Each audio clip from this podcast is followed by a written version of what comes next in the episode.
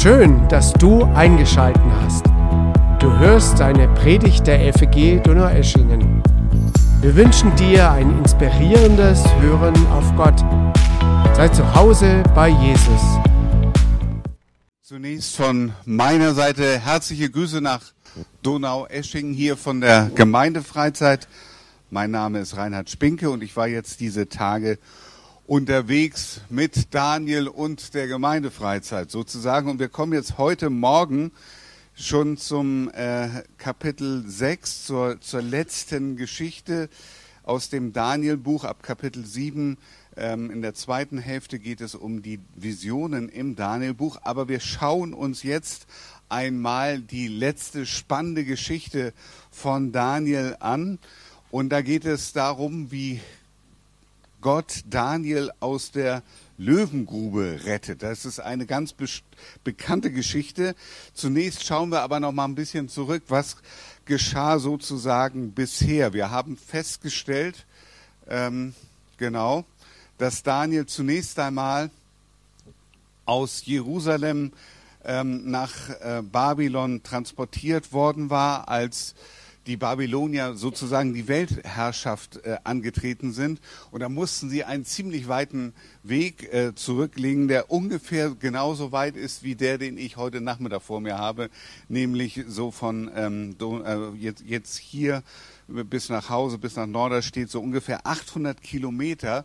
Und das waren große Veränderungen, die für den jungen Daniel damals, er war vermutlich ein Teenager, auf ihn zukamen. Das sieht man auch unter anderem an kulturellen Veränderungen. Und ein Symbol dafür war dieses berühmte Ishtar-Tor, das man in Berlin noch sehen kann, das etwas ausdrückte von dieser Macht, von dieser Dominanz, der, äh, die in Babylon vorhanden war, von dieser großen ausstrahlenden Kraft, die deutlich machten, wir sind wir, wir sind die Weltmacht.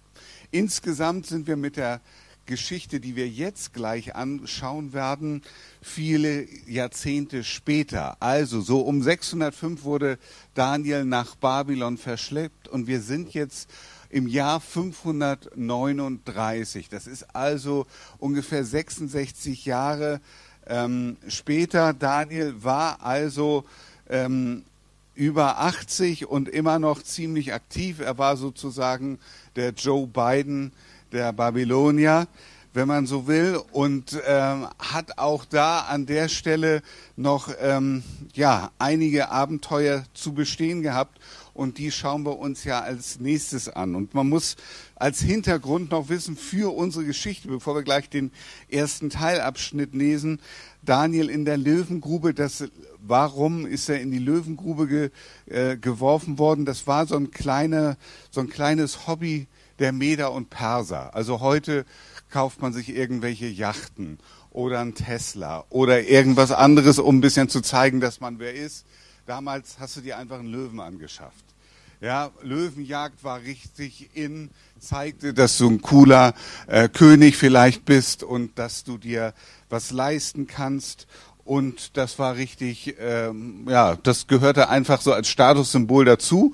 Und ähm, dann hat der Lennox noch geschrieben, so passend zu unserer unserer äh, Geschichte, zu der wir ja gleich kommen, dass es dass die Ernährung der Löwen durchaus sehr vielfältig war und manchmal war es so, dass wenn die Könige irgendjemanden hatten, den sie nicht mehr brauchen konnten, so richtig, sondern den sie eher loswerden konnten, dass sie den dann gerne mal zu, in die Löwengrube gesprochen, äh, geworfen haben. Die Löwengrube als Hinrichtungsort löste zwei Probleme auf einmal, lästige Go Gegner loszuwerden und Palastlöwen gut zu füttern. Brauchst dich den ganzen Tag nicht mehr drum kümmern, könnte man auch sagen. Das war so das Motto an der Stelle. Da kommen wir gleich äh, sozusagen zu. Und jetzt schauen wir uns die Geschichte mal näher an. Also wir haben das nochmal vor Augen. Daniel ist mittlerweile Jahrzehnte unterwegs in Babylon erst und jetzt nach dem Wechsel der Weltherrschaft von den Babyloniern zu den Meder-Persern ist er immer noch mit, mit an Bord und da ereignet sich dann folgende Situation. Es ist so, dass die neun hohen Beamten und Statthalter, dass die versucht haben, und ähm, Daniel anzuklagen. Da heißt es dann, da suchten die hohen Beamten und Statthalter einen Vorwand, um Daniel anzuklagen. Daniel aber war zuverlässig. Sie konnten nichts gegen ihn anführen. Sie konnten weder ein Vergehen noch einen Vorwand finden. Nicht eine Nachlässigkeit entdeckten sie. Er hatte sich nicht zu Schulden kommen lassen. Darauf sagten die Männer, gehen gegen diesen Daniel haben wir nichts in der Hand, es sei denn, wir finden etwas gegen ihn im Gesetz seines Gottes. Als Daniel von der Vorschrift, also ja, und dann ist es also folgendermaßen, dass diese äh, neuen ähm, Mitarbeiter oder Kollegen von Daniel zum König gehen, der Meder, und dass sie ihm äh, vorschlagen, dass er ein Gesetz erlassen soll, dass in den nächsten Tagen alle nur diesen neuen König anbeten dürfen, den, diesen Darius. Und daraufhin, ähm, das hört Daniel, wie reagiert er? Er macht genauso weiter wie sonst auch, als nämlich Daniel von der neuen Vorschrift hört, dass man nur noch Darius äh, in den nächsten Tagen eine Bitte geben kann. Da ging er in sein Haus. Im oberen Stockwerk hatte er es offene Fenster, die in Richtung Jerusalem zeigten. Dreimal am Tag kniete er dort nieder, um zu beten und Gott zu preisen. Das machte er schon immer so. Und der erste Gedanke, den ich mit euch teilen möchte, ist so die, die Frage, wie kann es sein, dass jemand, der so äh, lange unterwegs ist, dass der immer noch so lebendig im Glauben ist. Also es ist ja eine Sache im Glauben gut zu starten. Das ist schon mal nicht schlecht. Und da, dass man da auch äh, hoch in den 80ern, dass man da noch richtig äh, frisch und lebendig da, dabei bleibt. Und ich glaube, das hat tatsächlich damit zu tun, mit diesem schlichten Hinweis, dreimal am Tag kniete er dort nieder, um zu beten und Gott zu preisen. Das machte er schon immer so. Es gab so einige Routinen, würde man nur sagen, Selbstverständlichkeiten, die waren für Daniel so klar wie die Tatsache, dass er jeden Morgen vielleicht gefrühstückt hat. Und dazu gehört er, gehörte es, dass er dreimal am Tag gebetet hat. Das hört sich irgendwie wie so banal an. Ey, das kann doch nicht so, kann jetzt nicht, nicht so, so gewaltig sein. Aber wenn du das über, über Wochen und Monate machst und wenn du das über Jahre und Jahrzehnte machst, dann sind es diese kleinen Dinge, die dich und dein Leben und dein Denken einfach prägen. Sehr schlicht und trotzdem sehr wichtig. Interessant ist noch der, das, der Fakt, dass Daniel immer in Richtung Jerusalem gebetet hat. Jerusalem, das war nicht nur der Ort der Heimat, sondern das war der Ort, wo der Tempel stand. Das war der Ort sozusagen der Hoffnung. Und auch wenn Daniel selber nicht nach Jerusalem zurückkehren würde, war es die Hoffnung der Juden, auch im Exil eines Tages zu erleben, dass Gott sie wieder heimführt und mit Darius und später Kyros, das ist noch gar nicht, ist gar nicht mehr so weit entfernt, beginnt diese Zeit sich tatsächlich zu erfüllen. Aber das erste, worüber ich mit euch nachdenken möchte, ein bisschen ist, wenn du einen langen Weg im Glauben gehen möchtest, wenn du einen langen Weg mit Gott gehen möchtest, dann kommt es tatsächlich darauf an, auch auf diese kleinen Dinge, auf diese kleinen Rituale, auf diese kleinen Gewohnheiten. Dann kommt es darauf an, dass du eine Struktur hast, wo klar wird, da kommt Gott im, im ganz normalen Alltag vor. Ich habe den Eindruck, dass wir in den letzten Jahren, vielleicht äh, auch Jahrzehnten, manchmal so irgendwie den vermittelt bekommen haben, ey, das ist doch alles nicht so wichtig, fromme Routine, Hauptsache du hast irgendwie eine lebendige Beziehung. Ja, das ist ja irgendwie richtig, aber das eine hat mit dem anderen schon auch zu tun. Das ist so ähnlich wie wenn du in der Beziehung auch gewisse Routinen äh, hast und dich daran, äh, daran im Positiven gewöhn, gewöhnst. Und das braucht jeder Mensch und das brauchst du auch. Und wir haben eigentlich, sind in einer Zeit, wo wir noch nie so viele Möglichkeiten hatten, positive Routinen in unserer Beziehung zu Gott einzuüben. Also was mir so, so zum Beispiel gefällt, ähm, ist diese YouVersion-App. Kennt ihr die YouVersion? Was? Ihr kennt die YouVersion nicht? Also, YouVersion App, das ist die meistverbreitetste Bibel-App weltweit mit ungefähr, also mit weit über 500 Millionen Downloads. Da kannst du dir zum Beispiel jeden Tag eine E-Mail schicken lassen mit dem Vers des Tages. Und vielleicht mit, mit dem Gebet. Also für alle, die so ein bisschen ähm, gerne mit ihrem Handy das machen, das dürfte ich jetzt im Moment ja nicht ausprobieren, weil wir haben ja die Übertragung nach Donau-Esching und wir brauchen die Kapazitäten für was anderes, aber nachher gerne, gerne wieder, ja. Es gibt so viele Möglichkeiten und auch ähm, in der Gemeinde dabei zu sein, im, im Gottesdienst sagen auch manche, ja, muss ich das denn, äh, reicht nicht jeden, jeden vierten Sonntag, denn ich erinnere ich mich auch noch ähm, an die Geschwister aus der Gemeinde. Nein, bei Daniel lesen wir, dass er tatsächlich das täglich gemacht hat. Und vielleicht spürt er es aus anderen Zusammenhängen. Dinge, die du nicht einbaust in deinen Alltag, die nicht Teil deines normalen Lebens werden, verlieren an Bedeutung. Ja, warum, äh, warum sagen all diese ganzen Fitnessgurus, die ich übrigens ganz furchtbar finde, sich so im Fitnessstudio so zu quälen an irgendwelchen Geräten? Das erinnert ja nur an Sklavenarbeit von früher und Galeeren. Werde ich also niemals machen. Aber die erzählen dir immer, dass du es regelmäßig machen musst. Alle, alle Fitnesskurse sagen dir, mach es täglich, mach es kurz. Und nur im Glauben haben manche angefangen zu sagen, das kann doch da nicht so, so wichtig sein. Und das glaube ich einfach nicht. Das Gegenteil ist der Fall. Diese Dinge sind viel wichtiger. Der Amerikaner Dallas Willard, ein Experte sozusagen für geistliches Wachstum hat mal gesagt, dass, dass wir in sechs Bereichen unseres Lebens darauf achten müssen, nächste Folie bitte, dass wir in Verbindung bleiben mit Gott. Und ähm, ihr seht diese sechs Bereiche. Er sagt, dass unser Denken, unsere Gefühle, unsere Beziehung, das soziale Umfeld, unser Körper, die Leiblichkeit und auch äh, das Herz, das Herz äh, ist so der Sitz der Entscheidung, dass die alle geprägt sein müssen von unserer Beziehung zu Gott. Und das Ganze zusammen macht denn, äh, da ist die Seele sozusagen unser, unser Betriebssystem, das das zusammenhält. Und wir brauchen das tatsächlich, dass wir in allen Bereichen unseres Lebens, dass wir darüber nachdenken, wie wir da in Beziehung zu Gott kommen können. Schauen wir Daniel mal an, wie hat er das gemacht? Das Denken sehen wir bei Daniel, äh, in, zum Beispiel in Kapitel 9, dass er viel in den Schriften studiert hat, nachgedacht hat, wie Gott seine Verheißung erfüllen würde. Daniel war ein ziemlich kluger Mann, das haben wir gelesen, der hat viel studiert. Und das Denken darüber, was hat Gott mit seinem Volk vor, was hat er mit mir vor, war Teil seines, seiner Beziehung zu Gott. Und ähm, das war ganz zentral dass er in seinen Gefühlen eine Beziehung zu Gott ge, äh, gepflegt hat, sehen wir unter anderem in Kapitel 9, wo er ein Bußgebet spricht für die, für die Schuld seines Volkes. Dass er in den Beziehungen seine also in seinen persönlichen Beziehungen auch die Beziehung zu Gott gepflegt hat, sehen wir daran, dass er seine drei Freunde hatte, mit denen er unterwegs war. Er war nicht allein.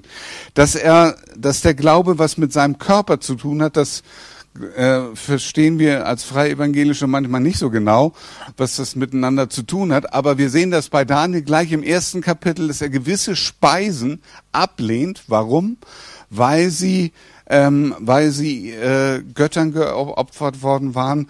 Und deshalb äh, macht er tatsächlich eine gewisse Diät und er trifft immer wieder Entscheidungen im Sinne Gottes und denkt darüber nach. Und ich habe mir überlegt, wie, wie, wie kann man das eigentlich ähm, als Christen heute leben? Und ich finde, das ist so eine Gemeindefreizeit, wie wir die haben, eine super Gelegenheit ist, im Grunde all diese Dinge auch, auch, äh, auch zu machen. Wir haben in diesen Tagen viel und intensiv gearbeitet gestern Abend noch über das Thema Gericht Gottes nachgedacht. Und Glaube muss immer wieder durchdacht werden, in jeder Phase des Lebens. Es gibt immer neue Herausforderungen und Fragen. Und Gemeinde muss der Ort sein, wo wir diese Fragen auch aussprechen können. Auch die echt kritischen Fragen, die taffen Fragen. Die müssen wir, dürfen wir nicht für uns behalten, sonst bringt uns das irgendwie wie weg von Gott, sondern der Glaube muss immer wieder neu durchdacht werden.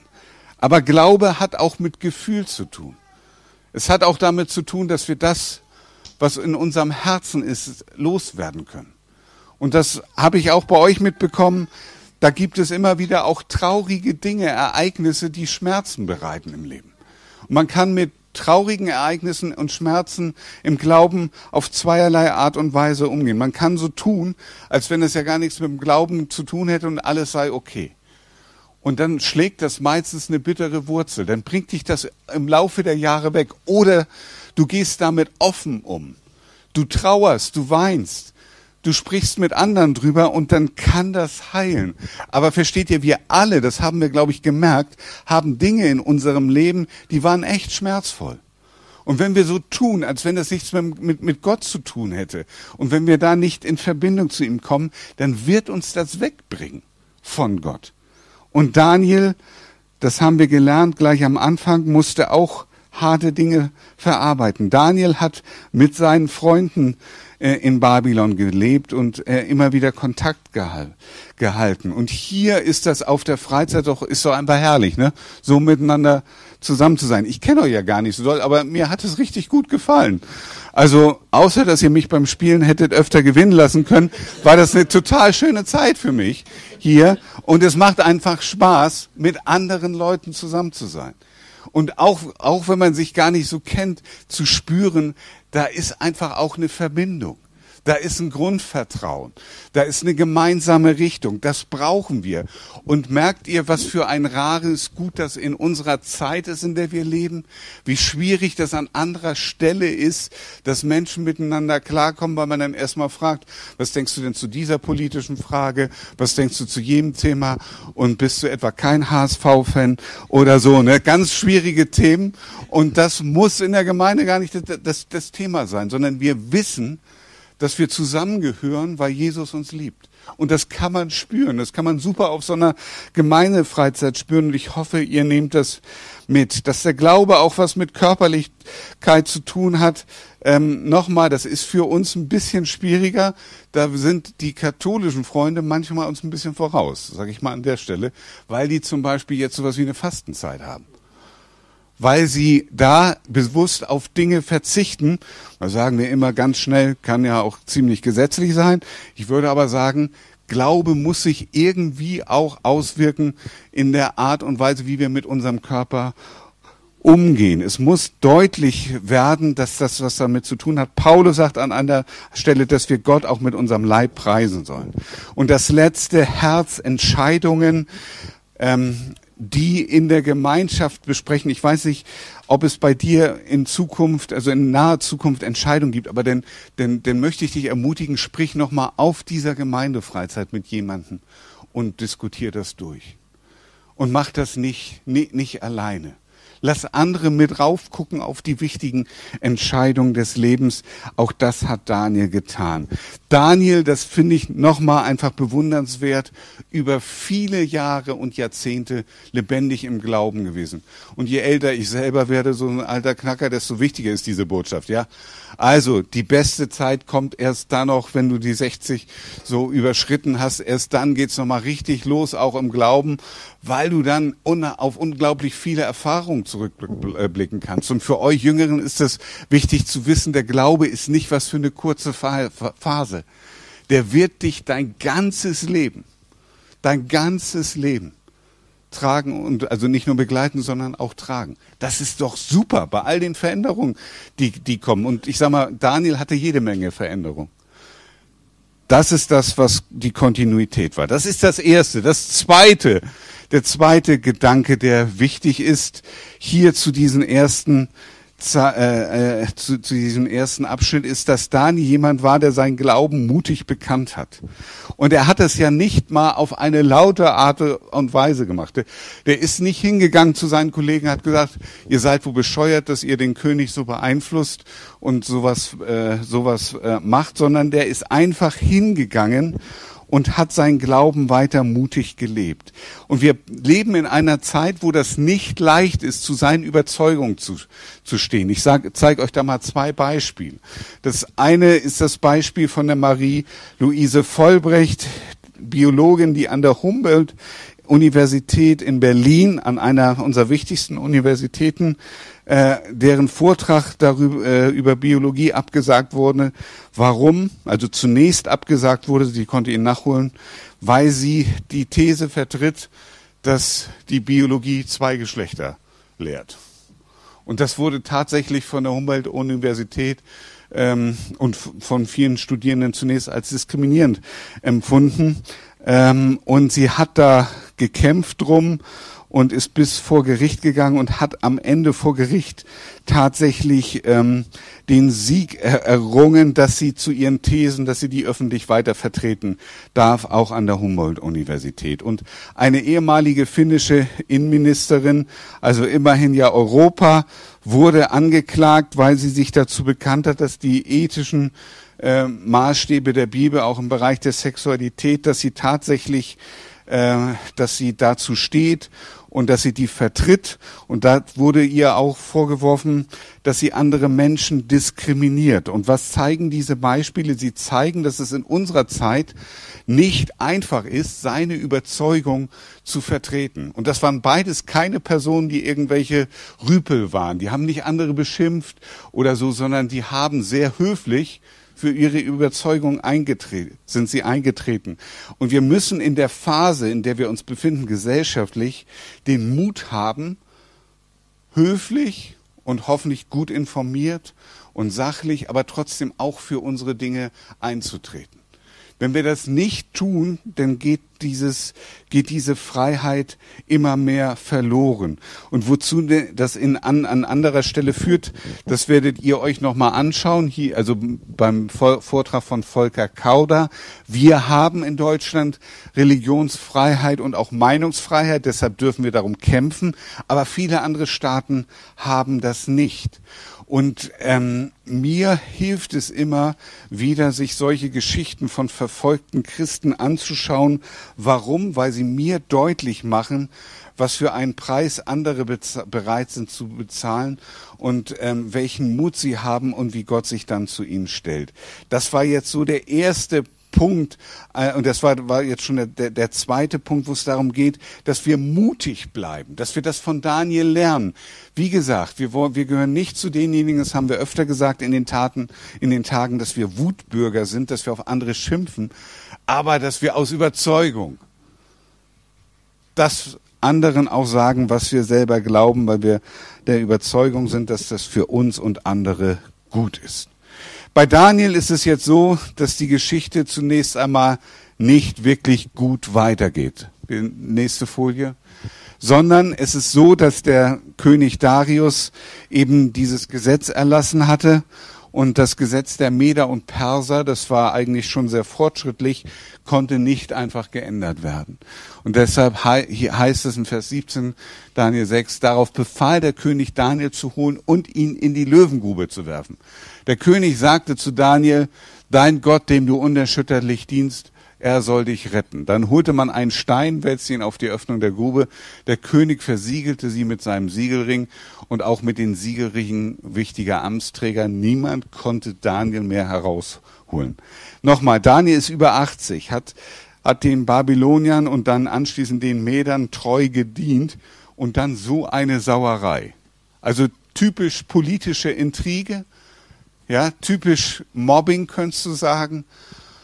Und da könnte man doch eigentlich denken, weiß ich, wie es euch geht, es wäre doch mal ganz nett gewesen von Gott, wenn er das verhindert hätte und das dem alten Mann nicht noch zugemutet hätte, dass er da in die, in die Löwengrube geschmissen wird. Kennt ihr solche Gedanken, dass man sagt, also Gott, ganz ehrlich, ich bin so lange unterwegs mit dir und ich diene dir so treu. Das denke ich von mir äh, vermutlich auch. Ich bin wirklich der echte, einer der, der echte Besten überhaupt. Ja? Da würde ich so sagen, also Gott, wenn du schon so einen Klassentyp in deiner Reihe hast, dann pfleg den doch gut und dann versorgt den doch immer mit allem, was er braucht und dann sorgt dafür, dass er nicht noch irgendwelche doofen Schwierigkeiten hat. Nicht irgendwelche nervigen Probleme, nicht irgendwelche Konflikte, nicht irgendwelche Meinungsverschiedenheiten. Ich bin Gott so so gut für dich unterwegs, das könntest du manchmal doch mehr belohnen. Ja? Also ich finde wirklich, ich weiß auch nicht, warum er das so macht. Aber Tatsache ist, dass Gott uns die Grube im Leben nicht erspart. Und dass es manchmal ganz schön hart ist. Dass wir nicht wissen, warum. Ist das die Belohnung für Sie, für, für sechseinhalb Jahrzehnte treuen Dienst? An Gott und Menschen, da noch in die Grube ge geschmissen zu werden? Und das kennst du vielleicht auch, dass du sagst, Gott, ist das das der Lohn? Ich bin so lange dabei. Ich bin sogar auf der Gemeindefreizeit, obwohl ich nachts um zwei Uhr noch Werwolf gespielt habe. Das kann ich auch nur sagen, selbst schuld. Aber obwohl ich nachts um zwei noch Werwolf gespielt habe, bin ich am nächsten Morgen hier im Gottesdienst. Das muss doch einer mal belohnen.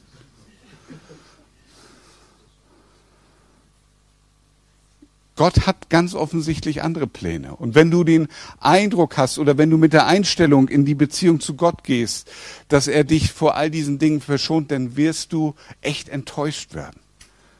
Ich kenne keinen Christen, der nicht gefühlt schon mal in der Grube war, wenn er, wenn er längere Zeit dabei war. Und es fühlt sich immer ein bisschen ungerecht an. Und es stellt sich immer die Frage, Gott, warum? Warum gerade ich? Und warum gerade jetzt? Aber das Gute ist, dass die Bibel so realistisch ist, dass sie uns das erzählt, dass andere das auch schon erlebt haben. Das finde ich ist zumindest ein guter, ein guter Trost. Und dann kommt ja das Dritte, dass Gott ihn auch aus der Grube wieder rausholt. Man könnte ja denken, warum ist Daniel in der, Grube, in der Löwengrube nicht von den Löwen aufgefressen wurde. Eine Theorie könnte sein, also ganz ehrlich, das Fleisch von einem 85-Jährigen will selbst ein Löwe nicht mehr essen. Aber ich glaube, das ist nicht die wahre, wahre, der wahre Grund dafür.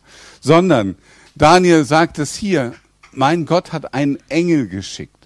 Der hat den Löwen den Rachen verschlossen. Das Erstaunliche an der Grube ist, dass Gott sogar in der Grube ist, sogar in der Löwengrube. Nicht immer geht die Geschichte so gut aus wie bei Daniel.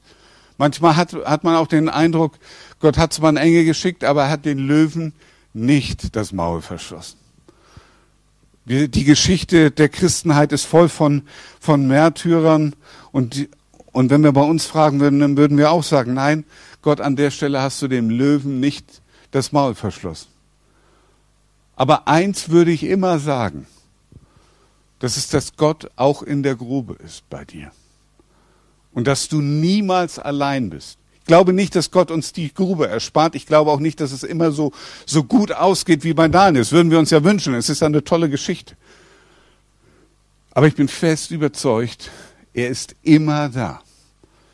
Und du bist auf keinen Fall alleine. Und es gibt ein Beispiel von jemandem, wo die Geschichte auch nicht so gut ausgegangen ist. Und dieser eine, das ist unser Herr Jesus selbst. Ich habe das mal äh, versucht, so ein bisschen gegenüberzustellen. Wenn ihr euch das mal anschaut, wir gehen jetzt ja in die, äh, auch in die Passionszeit. Und es ist interessant, dass Daniel 6 eigentlich eine ganze Menge zu tun hat, auch mit oder dass es da eine ganze Menge Parallelen gibt zu, zu Jesu Leiden, zu Jesu Passion. Wie Daniel wurde Jesus zu Unrecht be beschuldigt. Er wurde nicht von engen Mitarbeitern, ja doch, Judah war auch ein enger Mitarbeiter und engen Freunden verraten. Öffentlich wurde Jesus für unschuldig befunden. Darius war ganz klar, Daniel ist unschuldig. Pilatus war ganz klar, Jesus ist unschuldig. Und trotzdem ist es weitergegangen. Äh, sie wurden zum Tode ausge äh, verurteilt, dem Tode ausgeliefert. Interessanterweise so ein kleines Detail, sogar die Löwengrube wurde wie bei Jesus das Grab mit einem Stein versiegelt. Daniel wurde vom Tod errettet, aber Jesus ist für unsere Schuld gestorben, für deine und meine Schuld. Daniel wurde aus der Grube befreit und Jesus ist von den Toten auferstanden. Daniel wurde vom König befördert und Gott erhöht, von Jesus von Gott erhöht. Daniel ist zum Segen für ein großes Reich geworden, aber Jesus zur Rettung für die ganze Welt gesetzt worden. Was für ein Beispiel gibt Daniel uns da sozusagen als Vorläufer auf unseren Herrn Jesus selbst. Aber die Geschichte, das Leiden und Sterben unseres Herrn Jesus Christus macht uns eben auch deutlich, nein, es geht menschlich auf dieser Erde nicht immer alles glatt auf. Wenn wir die Dimension von Auferstehung und Ewigkeit nicht mit reinnehmen. Es gibt manche Dinge, die gehen in diesem Leben nicht auf. Die lassen sich auch fromm nicht positiv rechnen, sondern die bleiben schwer, die bleiben traurig, die bleiben schlimm. Aber wir haben eine Hoffnung über dieses Leben hinaus. Und wir sind Teil, alle miteinander, der großen Geschichte Gottes.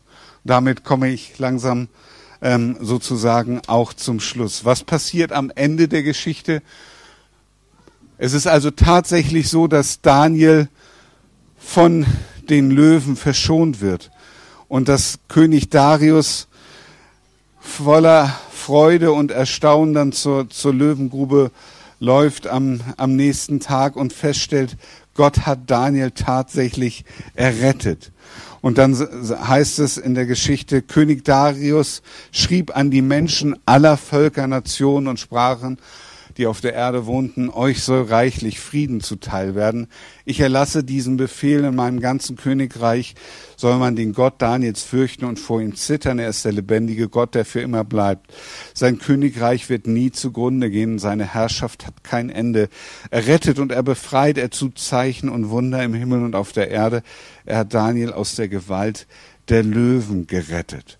Wenn wir fragen, warum, also wie hat Gott das benutzt, all das Traurige, das Schwere auch der Löwengrube, dann muss man sagen, dass in diesem neuen Zeitalter der Meder und Perser dieses Wunder, dass Gott Daniel aus der Löwengrube errettet hat, dafür gesorgt hat, dass der jüdische Glauben in dem neuen Weltreich der Meder und Perser auch wieder auf Wohlwollen und offene Türen gestoßen ist.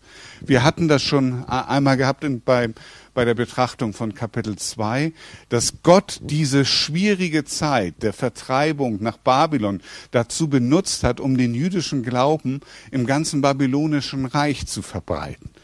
Und unter der neuen Herrschaft, der neuen Weltherrscher, der Meder und Perser, passiert diese Geschichte, die dafür sorgt, dass der jüdische Glaube auch in diesem Reich positiv unterstützt wird. Das ist jetzt nicht unbedingt direkt ein Glaubensbekenntnis von Darius. Wir wissen nicht, wie er persönlich zu Gott stand. Aber klar ist, dass der jüdische Glaube von dieser Geschichte an nicht negativ gesehen werden konnte. Und der, der, der, die ganze Mission ging, so, ging sozusagen weiter. Die Juden hatten deshalb die Möglichkeit, äh, ihren Glauben auch bei den Medern und Persern zu verbreiten, Synagogen zu gründen, in, in, im Alten Testament zu lesen. Und es ging alles weiter. Und das ist irgendwie stark bei all den Höhen und Tiefen und der langen Geschichte, dass die große Geschichte auch mit Daniel gut weitergeht. Dass Gott seinen Plan hat. Gottes Plan ist großartig und kommt zum Ziel und wir dürfen Teil dieses Plans sein. Die Botschaft des Buches Daniel lautet also deshalb, dass trotz aller Irrungen und Wirrungen unserer Zeit, trotz aller Kriege, trotz aller durchgeknallten Politiker, trotz aller Krisen und Konflikte, trotz vieler, äh, vieler schlechten Nachrichten, dass diese Welt nicht aus den Fugen geraten ist, sondern dass Gott die Herrschenden und Regierenden immer noch in seiner Hand hat. Dass er immer noch der ist, der die Dinge lenkt. Er regiert die Welt. Er kommt zu seinem Ziel mit dieser Welt und auch mit dir persönlich. Und du darfst eine Rolle spielen. Du darfst Teil dieser großen Bewegung sein. Was für eine Ehre ist das, Teil dieser größten und wichtigsten Bewegung zu sein. Was für eine Ehre ist es, dass Gott dich und mich gebraucht an dem Platz, an den er uns gestellt hat. Und wisst ihr, bei dieser großen Bewegung, bei dieser großen Geschichte, das ist irgendwie das Gute, kommt es nicht darauf an, ob du oder ich, ob wir immer perfekt sind, sondern diese Bewegung ist so mächtig, Gottes Reich ist so stark, die verträgt auch den einen oder anderen, der ein bisschen manchmal schwächelt. Das ist so ähnlich wie, wie, keine Ahnung, wie, wie bei einer Fußballmannschaft. Also stellt euch mal vor, ihr würdet Fußball spielen und ihr hättet in, in eurer Mannschaft all die großen Stars, ihr hättet Messi und Ronaldo sind jetzt natürlich auch ein bisschen alt und alle anderen und du würdest gegen die beste Mannschaft deiner Schule spielen. Dann wäre das egal, wie schlecht du an dem Tag drauf bist, du wüsstest, du würdest haushoch gewinnen. Und so ist es auch, wenn du zur, zur Mannschaft Jesu, Jesu gehörst, dann weißt du, du wirst immer gewinnen. Du kannst nie so schlecht sein, wie Jesus gut ist. Das geht einfach nicht. Und deshalb haben wir eine großartige Perspektive.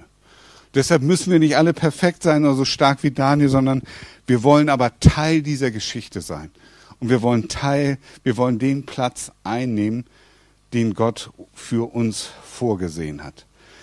Das Thema des der Bibelarbeiten lautete Daniel Leben in zwei Welten. Und wir sehen, dass, dass die, die Welt, die uns täglich beschäftigt, dass die bei Daniel nicht außen vor war, sondern dass er all das kannte, was wir auch kennen.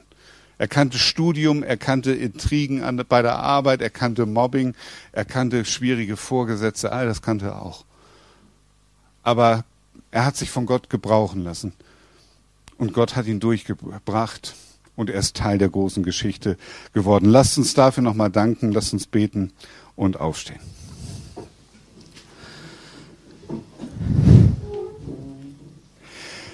Jesus Christus, wir danken dir dafür, dass du auch zwei Welten kennst, die himmlische Welt deines Vaters, aber auch unsere irdische und uns deshalb wirklich verstehst. Mit all den Schwierigkeiten, mit all dem, was nicht so schön läuft, aber du bist einer von uns geworden. Und wir danken dir für das Vorbild von Daniel, der das auch durchleben und durchleiden musste. Und wir danken dir, dass du jeden von uns kennst. Du weißt, was nach der Freizeit wieder auf uns wartet. Du weißt, welch, vor welchen Herausforderungen wir stehen. Und danke, dass du all das wahrnimmst und dass du doch größer bist als das. Und dass du uns so sehr ehrst und würdigst, dass wir Teil deiner großen Geschichte sein dürfen und dass wir in deiner Mannschaft mitspielen dürfen. Dafür loben und preisen wir dich und ich bitte dich für die Geschwister in Donaueschingen, dass du sie weiter zu einem starken Team formst, das voller Hoffnung ist und dir in dieser Welt dient. Amen.